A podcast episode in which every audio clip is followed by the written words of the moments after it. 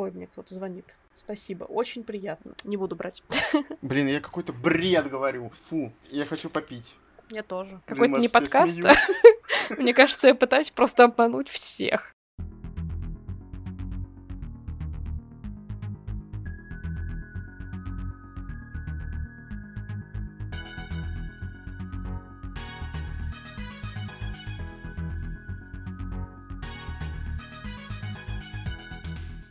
Всем привет! Привет!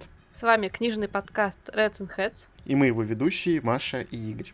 В сегодняшнем выпуске мы хотим поговорить о таких вещах, знакомых э, каждому шопоголику, либо человеку, который, ну, как мы, таких любит... людях, как мы, которые любят покупать книги, любят покупать много книг сразу, и в их покупке нет-нет, да, проскользнет что-то спонтанное, что-то, что мы покупать совершенно не собирались, и вообще то, что мы перед покупкой а, не особо изучили, хотя мы вот с Игорем в последнее время стараемся читать и аннотации, какие-то по возможности, где нет спойлеров, mm-hmm. какие-то минимальные рецензии, в общем, как-то изучить вопрос э, перед покупкой, чтобы потом не расстраиваться, потому что книги в твердом переплете покупать сейчас и не очень дешево, и не очень экономно в плане места, вы все это прекрасно знаете, угу. поэтому мы стали чуть более ответственно подходить к этому вопросу. Но все равно нет-нет, да внезапные какие-то книжки совершенно, которые мы не ждали, не ожидали и не планировали иметь, а внезапно проскальзывают. И мне кажется, что мы такие не одни, по-любому мы такие mm-hmm. не одни.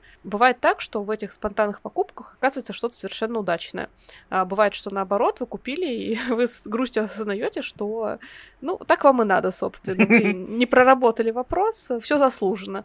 А бывает, что вы понимаете, что мимо этой книги вы бы по-любому, скорее всего, прошли, либо что вы бы не планировали ее покупать и читать, но она внезапно оказалась хорошей, и вы ее, возможно, взяли как раз в удачное время, и это спонтанная, незапланированная покупка очень волшебным образом скрасила вам а, чтение и стало приятным разнообразием в череде вот каких-то, возможно, не самых удачных книг, когда вам уже читать не особо хочется, а тут спонтанная покупка в ситуацию и спасла. У меня как раз такое очень часто происходит, когда я в каком-то нечитуне, а, у меня либо какая-то покупка спонтанная, супер непонятная, а, либо давно запланированная, то, что я давно хотел. Но часто, конечно, случаются спонтанные вещи. Особенно часто они случались раньше, когда ты вообще даже аннотацию, бывает, не читаешь, просто берешь книгу, и потом ты такой, господи, зачем ты ее взял? Но это другая немножко тема.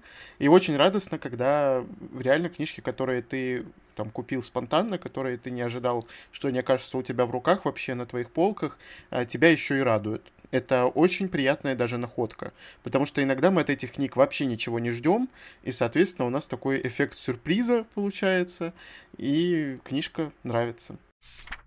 Я вот, кстати, даже не могу проанализировать, насколько я вообще спонтанный покупочник в плане книг, потому что мне кажется, что я очень тщательно, особенно в последнее время, к этому всему подхожу, но иногда вот бывает, что я увижу, что меня прям заинтересует, и я очень хочу купить. Вот я лес душ практически спонтанно, можно сказать, купила из-за оформления словаря, который вначале меня заинтересовал. Но как-то а, лучше бы я этого не делала, если честно, и вот это, мне кажется, эта книга отбила мне желание доверять а, необычному какому-то привлекательному оформлению и дожидаться каких-то либо рецензий, либо больших ознакомительных фрагментов. В общем, а, мне с собой пока не очень понятно, но по-любому иногда такие книги бывают. Например, сейчас я подобрала уже небольшой список книг, которые как раз были бы, мне кажется, удачными моими книжными покупками. И я начну с относительно новинки с книги, которую я читала не так давно и про которую я даже вам рассказывала в нашем телеграм-канале. Собственно, поэтому, наверное, она первая. А, кто там сидит, наш подписчик активный, тот знает наверняка, про что я говорю.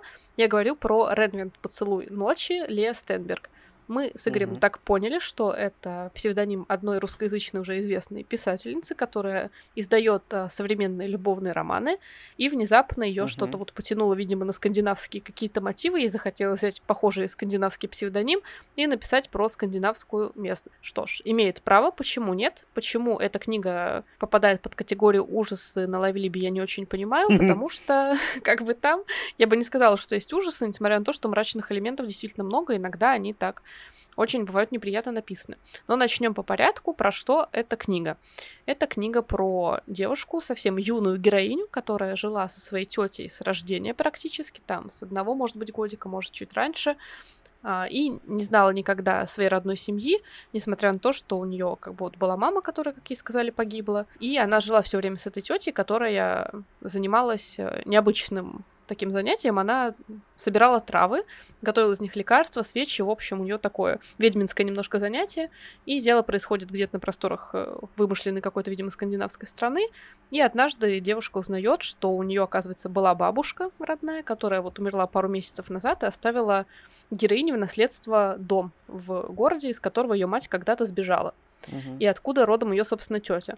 Что, кстати, интересно для меня, почему-то героиня все время упорно тетю считает тетей, хотя, ну, мне кажется, человек, который 18 лет тебя растил, уже мог бы стать твоей мамой, как бы. Это очень странно, и понятно, дальше становится понятно, почему автор так сделал, но в целом мне это не понравилось, если что. И героиня решает, что раз от нее все скрывали, то она имеет право распоряжаться своей жизнью сама, и она сбегает вот в этот городок, который какой-то холодный, северный, там постоянно переменчивый климат, что звучит по названию Ренвит, в принципе, понятно. Мне кажется, это типа ветер и дождь как-то. Угу. Автор пытался это обыграть. И она записывается в какую-то элитную школу в этом городе, в гимназию, где полно каких-то странных студентов. И, собственно, почему я сорвалась на эту книгу, потому что на обложке нарисована главная героиня, вот как раз в униформе этой гимназии. Это такой а, темно-синий жилет с золотой окантовкой и синий галстук. И мне это все сразу напомнило эстетику факультета Коктевран. Сама книга тоже такая синяя золотая, как герб у факультета, хотя он синий-серебряный, но все равно что-то там похожее есть. Мне mm-hmm. прям это напомнило. А я очень как бы считаю как-то своим факультетом, как бы это ни звучало а, странно, но я думаю, все, кто читал Гарри Поттера или был вот в теме этого фэндома, все рано или поздно проходили тест, какой твой факультет. Мне даже тест проходить не надо, я так знаю, что я была бы там, скорее всего.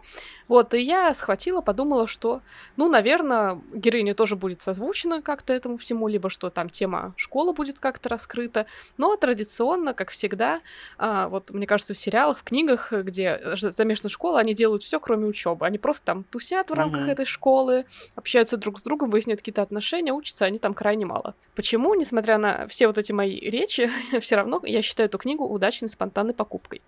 Потому что, мне кажется, Лия Стенберг не просто так взяла псевдоним этот, а мне кажется, она попыталась немножко отойти от своих предыдущих книг. Я не читала ее предыдущие книги, я вообще без понятия, что там, но я знаю, как пишутся любовные романы современные, которые сначала выходят где-нибудь на Лит-Эре или где-нибудь еще на вот этих э, специальных сайтах тематических, нишевых, как это называется, сетература, mm-hmm. будем вот употреблять правильные термины. А, там все пишется исключительно по формулам, там обязательно должен быть набор определенных сцен, иначе эта книга будет считаться плохой, иначе ее не будут читать. В общем, там прям есть список условий, которые необходимо соблюдать, и мне кажется, творчество в этом уже становится мало, несмотря на то, что героев и сюжет придумываешь ты, но если там вот все равно нет определенных вещей или канонов каких-то, то ты не удел. Мне кажется, ей захотелось немножко отойти от этого, и отчасти поэтому эта книга какая-то вот Ренвинт именно. Немного сжатая, мне кажется, получилась на фоне всего остального. Здесь не так много каких-то любовных сцен или странных а, клише, которые обычно бывают в любовных романах. Я бы даже не могла назвать это ромфантом, потому что действительно книга очень немногословная, там не так много описаний, как хотелось бы, например, мне но при этом они емкие, они позволяют почувствовать атмосферу города, они позволяют узнать главную героиню немножко.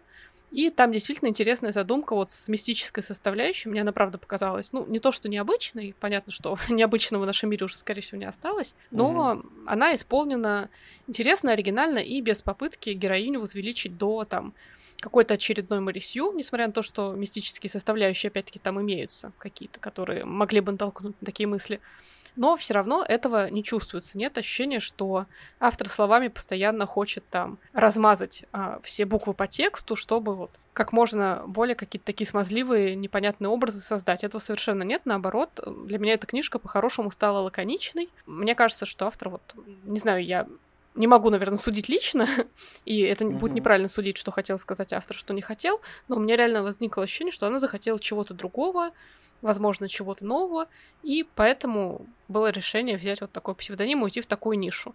Скоро, кстати, выйдет вторая часть, на самом деле она уже вышла, по-моему, и я бы даже, наверное, хотела ее прочитать. Поэтому я могу советовать то, что в этой книжке всего две тупые сцены, насколько я помню. Мне кажется, для книг, где есть любовная линия, это прям прогресс. Мне она поэтому запомнилась скорее хорошо. И оценка у нее сейчас тоже хорошая, выше четверки. У меня тоже относительная новинка сейчас будет представлена. Такая интересная ситуация с ней получилась. Я последнее время покупаю книги только по предзаказу, потому что они стоят, э, как правило, намного дешевле. И, в общем, ну просто я смотрю и покупаю, предзаказываю. Обычно читаю аннотацию, а потом через время ее забываю. У меня очень быстро вылетает это все из памяти, потому что когда я начинаю читать книгу, я аннотацию не перечитываю, так как такое количество спойлеров там может быть, и я уже с этим столкнулся не однажды. Так вот, эта книга «Девушка с нижнего этажа». А, я посмотрел второй сезон Бриджертонов, потом успел забыть, что я его посмотрел, пролистываю свои предзаказы, смотрю, Думаю, зачем мне нужна эта книжка вообще сейчас здесь? Думаю, дай-ка я отменю этот предзаказ. Вот не надо мне вот этих лишних книг. Вдруг она будет еще не очень. Ну и, в общем, получилось так, что я снова пошел почитать аннотацию, увидел слова про Бриджертонов и понял, что ладно, Наверное, стоит купить, тем более это одиночная книжка, почему нет? Для разбавления чего-то она могла бы мне подойти. А, так вот, она оказалась очень даже удачной, потому что мне она очень понравилась. И здесь у нас история рассказывает про девушку китайского происхождения, которая живет в США, в Атланте, во времена 19 а, века, там 1800 какой-то, я не помню уже год, а, когда процветал расизм, когда э, люди темнокожие, ну вообще цветные, как они называются, были рабами, и у них не было никаких прав, и, в общем, это угнетение и так далее. И плюс у женщин нет никаких прав, они не имеют права выбора, они как приложение к мужчине и вообще просто должны там сидеть дома и заниматься чем-то они не должны иметь своих дел, право выбора и так далее. В общем, здесь тем раскрывается на самом деле очень много, в том числе и, как я сказал уже, расизм и права женщин. Не могу сказать, что здесь прям присутствует феминизм как таковой, как новое веяние у нас сейчас, а, но, по крайней мере, а, тут главная героиня с другими женщинами пытается бороться за как раз-таки хоть какие-то права, чтобы они могли приглашать мужчин на скачки, допустим, или могли их сами устраивать, если если это богатая довольно семья, чтобы устраивала эти скачки не мужчина, а женщина. А, я считаю, что это в принципе правильно, и тут это хорошо было интересно раскрыто, плюс мне понравилась главная героиня, которая а, на самом деле очень сильная, потому что она живет в подвале дома, живет незаконно там, там вообще нет помещения для того, чтобы толком жить, это просто реальный подвал, который они обустроили с ну, можно сказать, практически дедушкой, потому что ее вырастил пожилой мужчина, которому ее подбросили. И то есть она считает ее, его и своим папой, и своим дедушкой, в общем, уже родственным человеком. И вот они живут вместе, он тоже китайского происхождения. Э, они живут вместе и пытаются как-то выжить. Вот главная героиня работает в мастерской, а, точнее, как там определения точного не было, это типа лавки со шляпками. В общем, там шьют шляпы. И вот она мастер по вышиванию этих шляп.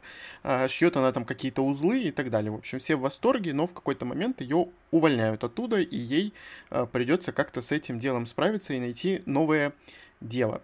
Вот. Почему же это похоже на Бриджертонов? Потому что главная героиня потом начнет вести колонку в газете, также анонимно. Только в Бриджертонах это были сплетни городка. Здесь же э, были такие прогрессивные мысли, которые она через вот эти вот статьи свои анонимные э, пыталась протолкнуть. И, естественно, прогрессивное все э, тогда очень яро как-то воспринималось. И поэтому это тоже с какой-то стороны очень интересно. В общем, мне книга безумно понравилась. Она была, правда, увлекательной.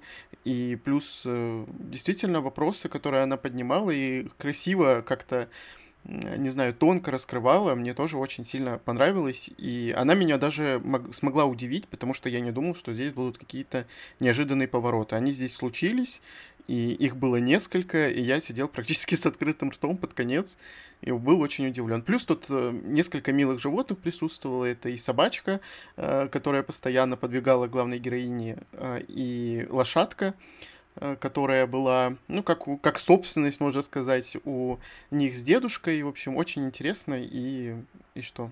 И увлекательно. И мило. И мило, еще да. А я бы скорее могла сравнить по тому, что описал Игорь, эту книгу с «Прислугой», а, тоже известной такой а, книгой, мне кажется, на Неве вот исторических каких-то романов, около исторических, mm-hmm. потому что, во-первых, также рассматривается вопрос э, темы цветных людей, э, которые я рассуждались в те годы. Время, по-моему, чуть попозже там происходит, чем в книге про девушку с какого с этажа? Нижнего этажа. Чем про девушку с нижнего этажа, но там тоже одна из главных героинь решает написать книгу про жизнь вот темнокожих служанок, и они mm-hmm. рассказывают ей каждая свою историю, и про это сняли очень забавный фильм, такой прям полный юмора, и какой-то он очень приятный к просмотру, так что тоже обратите внимание, если вас заинтересовала история Игоря, ну и сам Игорь тоже. Пусть обратит внимание. Да, я давно хочу прочитать эту книгу, но все как-то руки не доходят до нее. Следующая моя покупка, я про нее тоже немножко уже рассказывала в рамках подкаста, но считаю, что про неплохие книги, которые чем-то понравились, никогда а, не бывает лишним рассказать что-то еще раз. И сегодня я это неоднократно, мне кажется, еще подтвержу, опять-таки, в этом выпуске. Я хочу поговорить про книгу «Акула в одни спасателей». Автор Кавая Стронг Уошберн. Это моя еще одна спонтанная покупка. А, как сейчас помню, что я стояла в прошлом году на нонфикшене, работала а, по своим делам там издательским, и вокруг меня все искали эту книгу. Я ее сама, кстати, тоже видела на стенде Phantom Press, и она меня очень заинтересовала обложкой. Я про нее совершенно ничего не читала, но она очень была красивая она, ну, как бы, она и остается красивой, когда mm-hmm. ты покупаешь, ты в этом убеждаешься, потому что у книги очень красивая такая глубокая темно-синяя обложка, на ней нарисованы акулы, которые выполнены золотой фольгой, надписи тоже выполнены золотой фольгой. Единственное, что мне там не нравится, это soft touch, а, потому что я ненавижу soft touch. Как так-то вышло, я считаю, что это максимально неудобная вещь для людей, которые часто читают книги, и, ну, такой не самый практичный материал, но mm-hmm. что делать?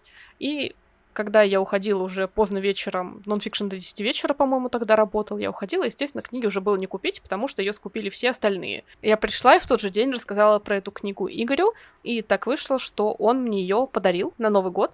Mm-hmm. Так что это была спонтанная покупка Игоря. Но он все да, равно планировал мне дарить книги, поэтому я очень ждала ее, я ничего про нее не читала, я не читала никакие рецензии, и я очень рада, что это сделала, потому что, мне кажется, книга своеобразная, возможно, если бы я почитала рецензии, я бы расстроилась, что я так сильно ее хотела, но по итогу она оказалась совершенно не тем, что я ожидала, я думаю, она оказалась тем, что не ожидали вообще все. Но мне этот эффект неожиданности немножко в ней понравился, потому что я люблю, бывают такие а, немножко неоднозначные книги, немножко... А, когда в них есть чуть-чуть претензии, но эта претензия не переливается в пафос, а, то есть э, есть какая-то необычная задумка, которая отличает эту книгу от всего. Когда есть вот такой намек на, берем кавычки в воздухе, большую литературу, которая получает какие-то премии.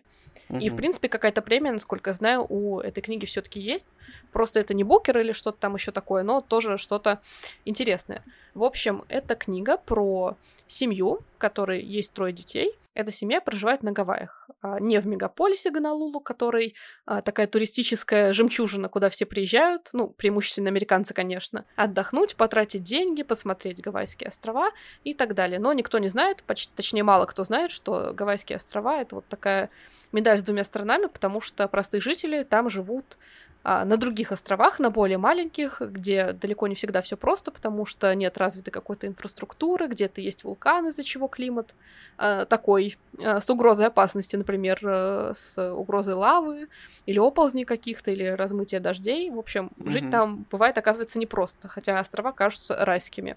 И эта семья выживает, можно сказать, потому что родители работают на куче работ, чтобы их всех содержать, это все равно тяжело, и в какой-то момент они все в пятером отправляются покататься на яхте, и один из детей, средний мальчик, а, падает за борт. И когда все осознают, что он упал и начинает тонуть, возле него замечают акулы. Все понимают, что, ну, как бы все, скорее всего, сейчас она его укусит, и он погибнет, и его не успеют спасти.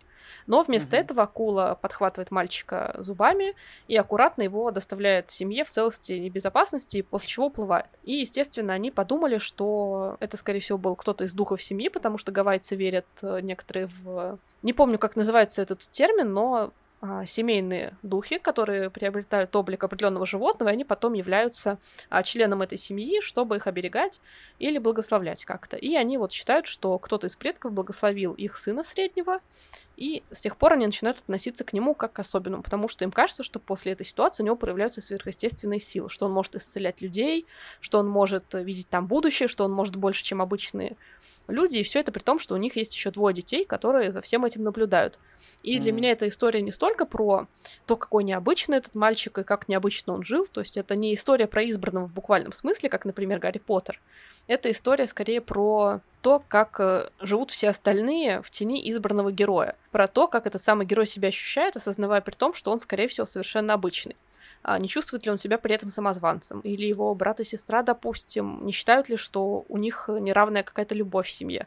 Или как относятся родители, которые понимают, что для особенного ребенка они должны сделать еще больше, чем могут, чем делают сейчас. И все это происходит, опять-таки, на Гавайских островах.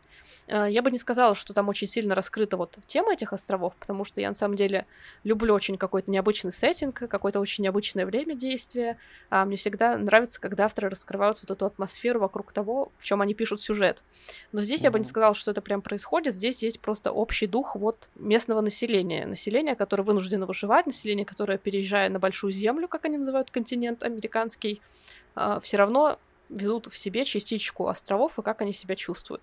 С этой точки зрения было очень интересно, и несмотря на то, что чтение не пестрит какой-то кучей динамики, кучей необычных поворотов сюжета или чего-то такого, это скорее больше жизненная вот какая-то такая история про самоощущение людей, про отношения в семье, про путь этих людей и про то, как какое-то вот маленькое чудо, казалось бы, может перевернуть э, судьбы абсолютно вот всех героев.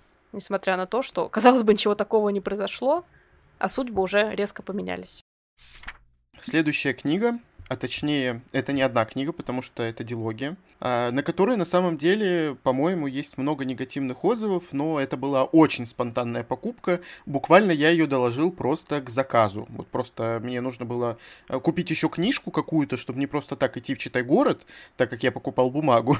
И я решил доложить эту книжку. Это «Охотники за пламенем», автор Хафса Файзал. А, на самом деле это довольно клишированное, вот я прямо могу сказать, young adult произведение, и там много всего есть того, что мы вообще всегда, всегда и везде видели во всех young adult книжках, но как-то это так пришлось мне в настроение, что я просто захотел ее поч... Ой, почитать, захотел. Я просто захотел жутко прочитать уже вторую часть быстро. И она долго выходила, я до сих пор ее не прочитал, но первая вот у меня в голове исключительно восторг вызывает. Здесь интересный арабский сеттинг, который на самом деле автор, ну, может быть, не до конца раскрыла, то есть здесь нет э, чего-то прям такого въедливого арабского, потому что многие, я знаю, не любят этот сеттинг. Очень многим не нравятся э, арабские страны и вообще их культура.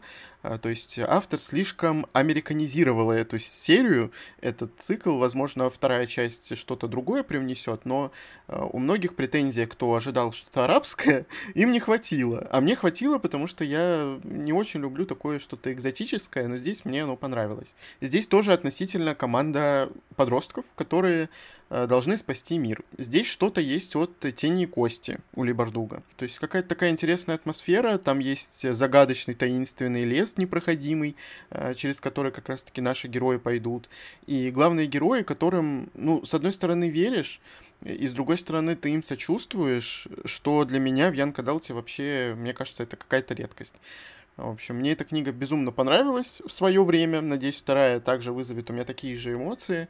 То есть, с одной стороны, здесь очень много, правда, штампов и клише, ну, по крайней мере, мне так показалось. А с другой стороны, что-то как будто свежее все-таки в этой книге есть, поскольку я не читал ничего подобного, именно вот что-то в арабском сеттинге, каком-то полуегипетском, полу вот таком вот, в общем, песочном.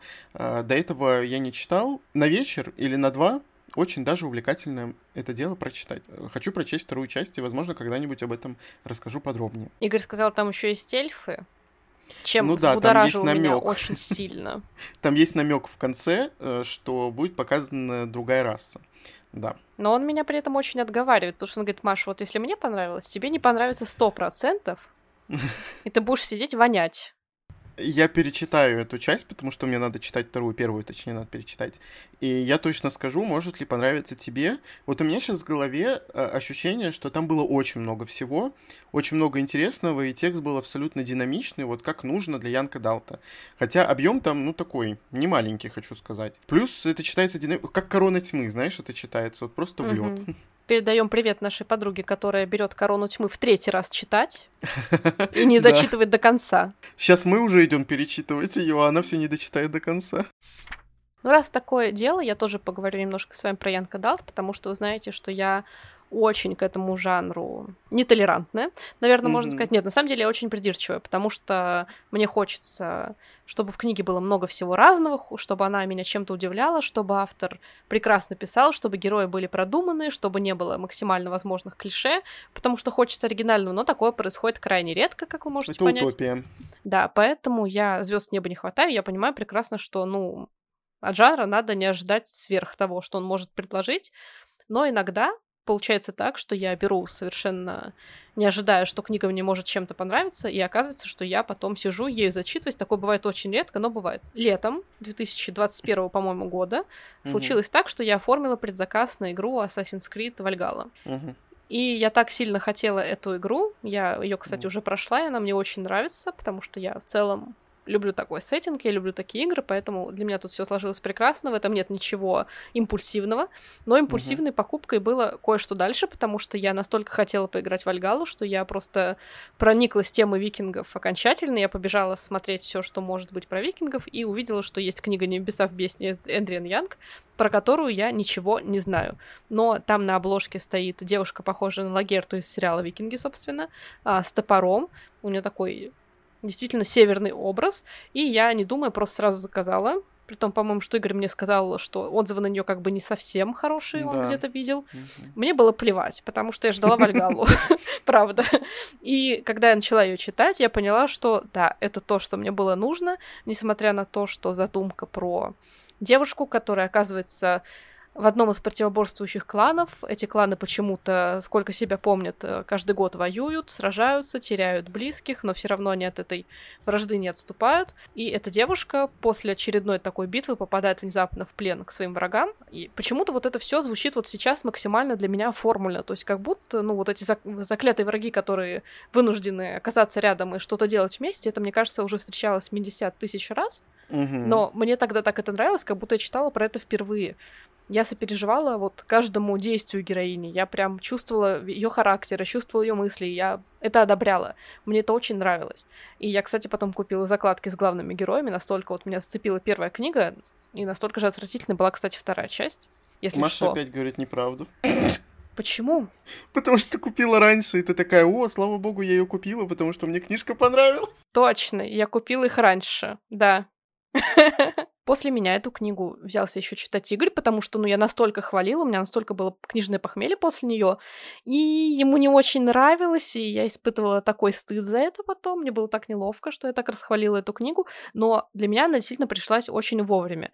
Это, правда, была спонтанная покупка, и, если честно, мне сейчас обложка это кажется непривлекательной, я бы ее никогда сама не взяла, потому что она прям... Я очень люблю, когда на обложках лица героев, особенно если можно четко понять их черты, как, например, на фотографиях. Там, конечно, половина лица у девушки немножко в тени, но все равно а, меня это отталкивало уже тогда, но я себя пересилила ради этой импульсивной покупки. Мне кажется, это уже о чем-то таком говорит. В общем, если вы любите скандинавский сеттинг, если вы не слишком а, щепетильны в плане клишированности Янка Далта какого-то, если вам хочется почитать про противоборствующие кланы, которые вынуждены из-за некоторых событий объединиться, и как у них это будет происходить, все ли будет гладко, почувствовать вот эмоции персонажей, которые могли бы жить в ту эпоху условную, в том фантастическом мире, мне кажется, эта книга может вам понравиться, но ни в коем случае не берите вторую часть. Заклинаю вас.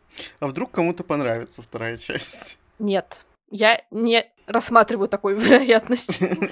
Вообще, мне книга не то, что не понравилась, а просто, ну, она была неплохой, она просто у меня восторга такого же, как у Маши, не вызвала, потому что я понимаю, что такое попадание в настроение, и очень часто у меня такое случается. Вот, допустим, те же «Охотники за пламенем», я говорю, это не шедевр литературы, там нет э, каких-то деталей, которые вот вы никогда в жизни не встречали, никогда ни в каких книжках не видели, но все равно вот она мне попала в настроение, и я считаю это удачной книжной покупкой, я могу ее посоветовать. Хотя многим может не понравиться, как бы это такое дело. Ну, я сейчас посмотрела, ты поставил «Небеса в бездне 4», а я 5, да. так что мы угу. недалеко друг от друга, в принципе, ушли. Да. Я просто впечатлилась, а ты отнесся спокойно. Следующая книга а, тоже была спонтанной покупкой, не знаю, зачем я это говорю, и она меня действительно удивила, потому что ради нее был сделан заказ на одном сайте. И помимо нее у меня еще четыре книжки было в этом заказе, я не знаю, какие они будут, но вот она оказалась даже очень удачной. Это книга «Гордость», автор и без обоим. Э, книжка очень маленькая, от которой на самом деле я ничего не ждал, потому что мне очень понравилась обложка, это наша стандартная ситуация. Э, особенно у меня последнее время, да и вообще всегда. И мне понравилась надпись, что это типа ремикс на «Гордость и предубеждение». Мне понравилось, в принципе, «Гордость и предубеждение», потому что Маша еще хвалила, я как-то так настроился да. на нужный лад, и вот, в общем, мне понравилось тот момент. И, кстати, фильм до сих пор и не посмотрел. Это какой-то провал. Эта книжка очень маленькая, очень э, такая размеренная, не могу сказать, что супер динамичная. В общем, здесь рассказывается о двух лагерях, так сказать, людей, богатых и бедных. Значит, действие происходит в Нью-Йорке, в не очень благополучном районе Бруклина, э, где живет наша главная героиня со своей семьей и с кучей сестер. В общем, мама, папа, она и куча сестер еще, и живут они в маленькой квартире. И вот они замечают, что через дорогу э, начинают ремонтировать дом который какое-то время назад продали. И вот они следили очень долго за тем, как его ремонтируют, и ремонтируют его очень долго, а, еще раз повторюсь. И они даже думают, что там вообще будет какой-то музей, потому что все так богато, красиво выглядит. Потом они начинают делать ставки, кто же туда может въехать. И въедут туда какие-то богатые белые или богатые черные, как они говорят, потому что, ну, как я понимаю, автор а, сама, так скажем, цветная. Не люблю это слово, но все равно. И то есть она может использовать использовать эти слова. А, если вы не знаете, в США вообще запрещено белым говорить э, какие-то такие вещи, но тут все как бы нормально, все культурно, так сказать. И оказываются этими въезжающими а, семья темнокожих, и там два молодых человека. На самом деле здесь э, нельзя сказать, что тут какой-то любовный роман или тут какое-то клишированное нечто, но Э, с одной стороны, конечно, есть вот эти вот подростковые приколюхи, так скажем, раз я говорю про этот жанр. Естественно, главная героиня там отмечает всякие особенности и так далее. То есть без этого никак, но это не на первом плане стоит. И вот главная героиня смотрит на то, как эти люди платят за ремонт э, другим людям, хотя они могут сделать сами. И она так вообще не может понять, как люди вообще могут платить за какие-то услуги, как люди могут платить за уборку их дома, при этом они сами ничего не делают. И, в общем, вот этот контраст э, семей э, мне очень понравился, как он выглядел. Э, тоже это не совсем в лоб, это не совсем вот прям прописано ярко, это какими-то деталями все показано, и мне очень понравилось, потому что эмоции главной героини, они такие были неподдельные какие-то. Она такая простая девочка, которую никто не понимает. Никто не понимает ее в любом другом районе Нью-Йорка. И все говорят пренебрежительно про Бруклин и про ее район, и то, что они там все друг с другом чуть ли не целуются, когда выходят во двор, то, что у них там постоянные какие-то гулянки и так далее. То есть никто не может ее понять, а она гордится этим своим районом, она гордится своей семьей, она гордится своей открытостью, и вообще, что э, люди действительно так могут жить, и она не может понять, как вот эти вот богатые э, практически без эмоций, ни с кем не общаются, постоянно на всех смотрят свысока. И, в общем, мне понравилось, как в этой маленькой книжке казалось бы, раскрыта э, интересная на самом деле тема. То, что здесь нет как такового расизма, потому что здесь практически нет белых, но при этом автор все равно как-то это все может еще вплести и как-то адекватно показать.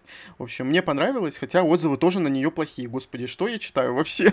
Помогите мне. Но главное, что мне нравится, я вообще в этом плане человек, настраивающийся на какую-то книгу, я знаю, что от нее ждать, и поэтому я как правило, не разочаровываюсь. В некоторых ситуациях такое случается, и мы об этом поговорим в отдельном выпуске, я думаю.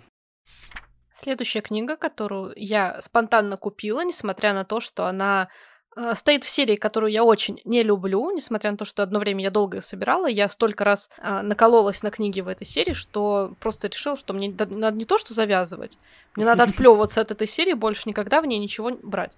Я говорю про серию «Мастера магического реализма». В оформлении, похожем на эту серию, выходила когда-то Филис Кристина Каст со сказками uh-huh. Нового мира, но мастера магического реализма всегда существовали отдельно, и чаще всего там публикуются какие-то сборники непонятных рассказов, где э, крупным шрифтом на обложке написано, что один из них принадлежит Нилу Гейману, да, потом вы на выясняете, две страницы. да, что он на две страницы, плюс там крошечное какое-то предисловие и все.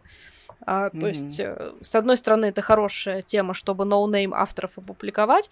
С другой стороны, во-первых, я не люблю рассказы. Во-вторых, зачем читать no-name авторов, если можно читать э, полноценную книгу чью-то, я не очень понимаю. Ну, видимо, это такой был способ продвижения в те годы. Mm-hmm. И в этой серии иногда также выходят полноформатные, полноразмерные романы, и некоторые из них тоже мне не нравились очень сильно, но когда вышла книга среди других автора Джо Уолтон, я поняла, что мне очень хочется ее взять, потому что там сама обложка уже выглядит, во-первых, интригующей. Там сидит девочка где-то в библиотеке в школьной форме такой строгой, а, с раскрытой книгой, и ее голову и руки оплетают как бы корни растений. То есть а, что-то намекало на то, что она либо сама, как бы из других, не из людей, либо что угу. она сама вот-вот окажется среди других э, через книгу или как-то еще, И когда я мельком читала аннотацию, я увидела, что там есть слово фейри. Я в то время покупала про фейри все, что есть, а, потому что мне казалось, что, ну, должно быть что-то хорошее про фейри, ну, но оказалось, что не всегда. И я заказала эту книгу, собственно, несмотря на то, что она из серии, которую я очень не люблю, несмотря на то, что фейри не самая лучшая рекомендация, возможно, но все mm-hmm. равно меня заинтер... заинтересовало, и я ничего про нее больше не читаю, решила взять. И на самом деле, несмотря на то, что эта книга очень необычная, мне кажется, по меркам современной литературы, по меркам того, какая должна быть современная фэнтезийная литература, она мне очень как раз этим и понравилась. По сути, несмотря на то, что аннотация вам наверняка расскажет про там какую-то необычную героиню, у которой куча секретов в шкафу, что-то еще, что она вот а, переезжает на новое место, поступает в новую школу, и там с ней начинают происходить вообще какие-то невероятные чудеса, по факту эта книга, она идет от первого лица, а, больше как э, такие воспоминания рефлексии, то есть скорее больше как а, дневник главной героини, чем описание непосредственно сюжета с ее участием. И она рассказывает про то, кто она, а, какая у нее семья, как они связаны, собственно, с Фейри. И вообще, поскольку это серия мастера магического реализма, там мир тоже такой. А с налетом волшебства. Там есть какая-то магия, там есть волшебные артефакты, там есть какие-то необычные ситуации.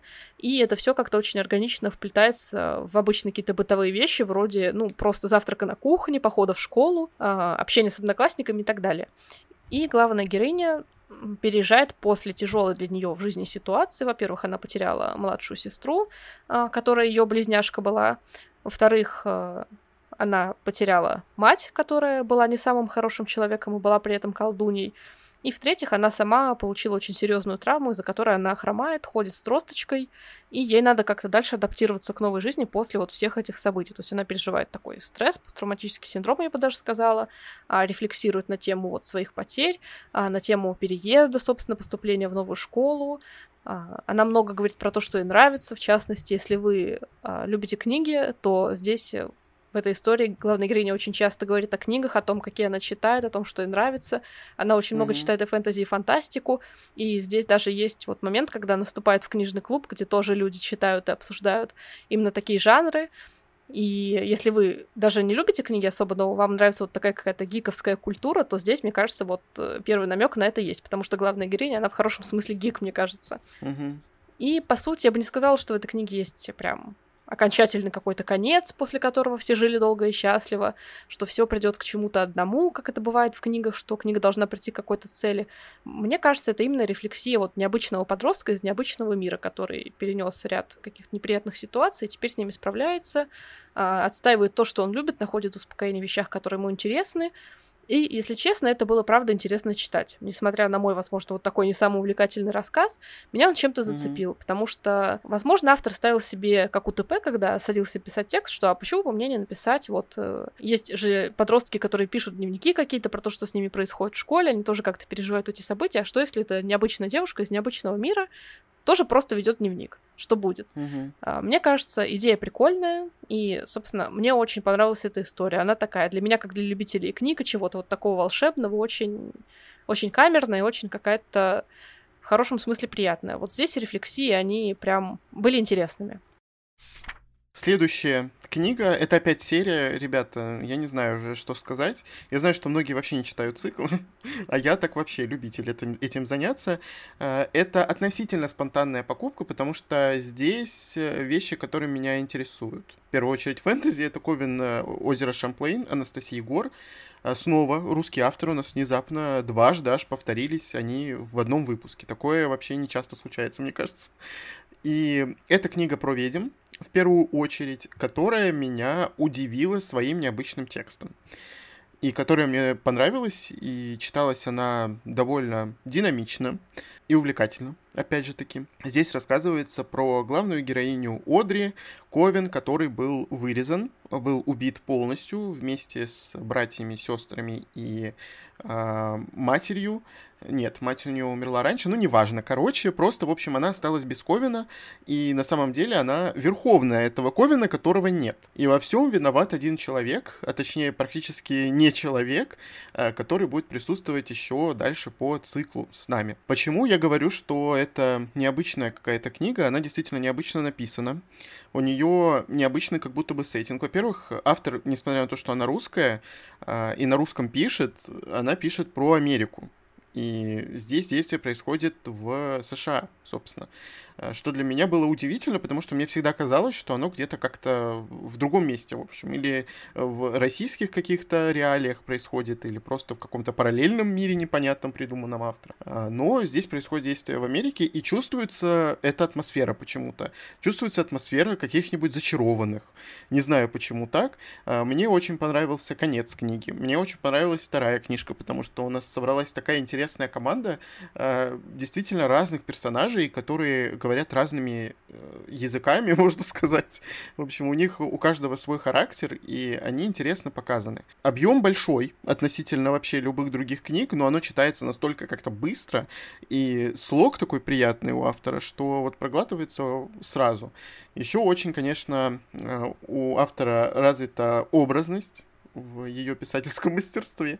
Я еще не дочитал третью часть, поэтому я не могу четко выразить свои мысли по поводу этого цикла. Слышал, что она такая очень жестокая и мрачная.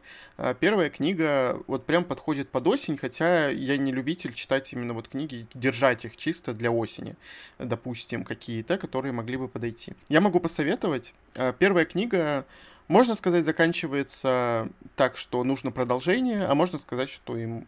Вы можете предположить, что там происходит, вы просто эту книжку прочитайте, она вам понравится, и все. Свою подборку понравившихся спонтанных покупок я завершу книгой, про которую прожужжала вам Игорю все уши. Но мне mm-hmm. кажется, это будет красивое завершение. Я думаю, мне даже не надо называть сейчас название, потому что вы все хором вместе с Игорем сейчас его произнесете. Это я уезжаю Даны Шварц. Mm-hmm. Скажу про нее буквально пару слов. Почему это спонтанная покупка? Потому что однажды издательство выпустило целую серию цветных покетов примерно одновременно. Они цветные, потому что у них яркие такие ворвиглазные обложки а, с контрастным сочетанием двух цветов и цветные обрезы. Эти мягкие книжки были любезно доставлены огромному количеству блогеров, из которых, мне кажется, только один человек, возможно, парочку и прочитал. Все остальные радостно получили, показали ее в книжных покупках, и, mm-hmm. мне кажется, больше а, к ним не притрагивались.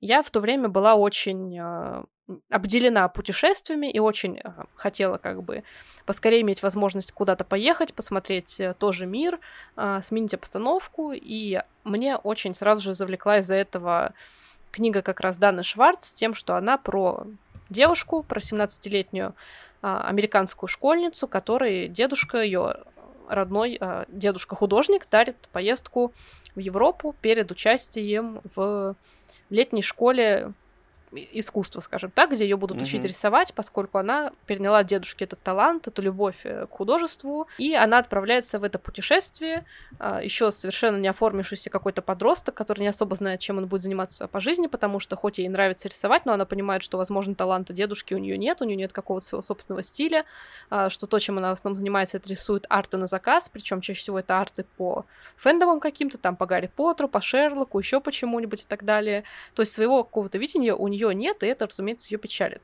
А вообще, мне кажется, вот для меня «Я уезжаю» — это одна из таких лучших э, подростковых книг про поиск себя, про поиск пути, как раз для таких вот людей, которые еще не Янка Далт, скорее еще младше, чем Янка Далт, но которые уже начинают задумываться как-то о своем будущем, которым надо выпускаться из школы. И несмотря на то, что это книга про девушку из Америки, все равно, мне кажется, это подойдет и для русскоязычного читателя.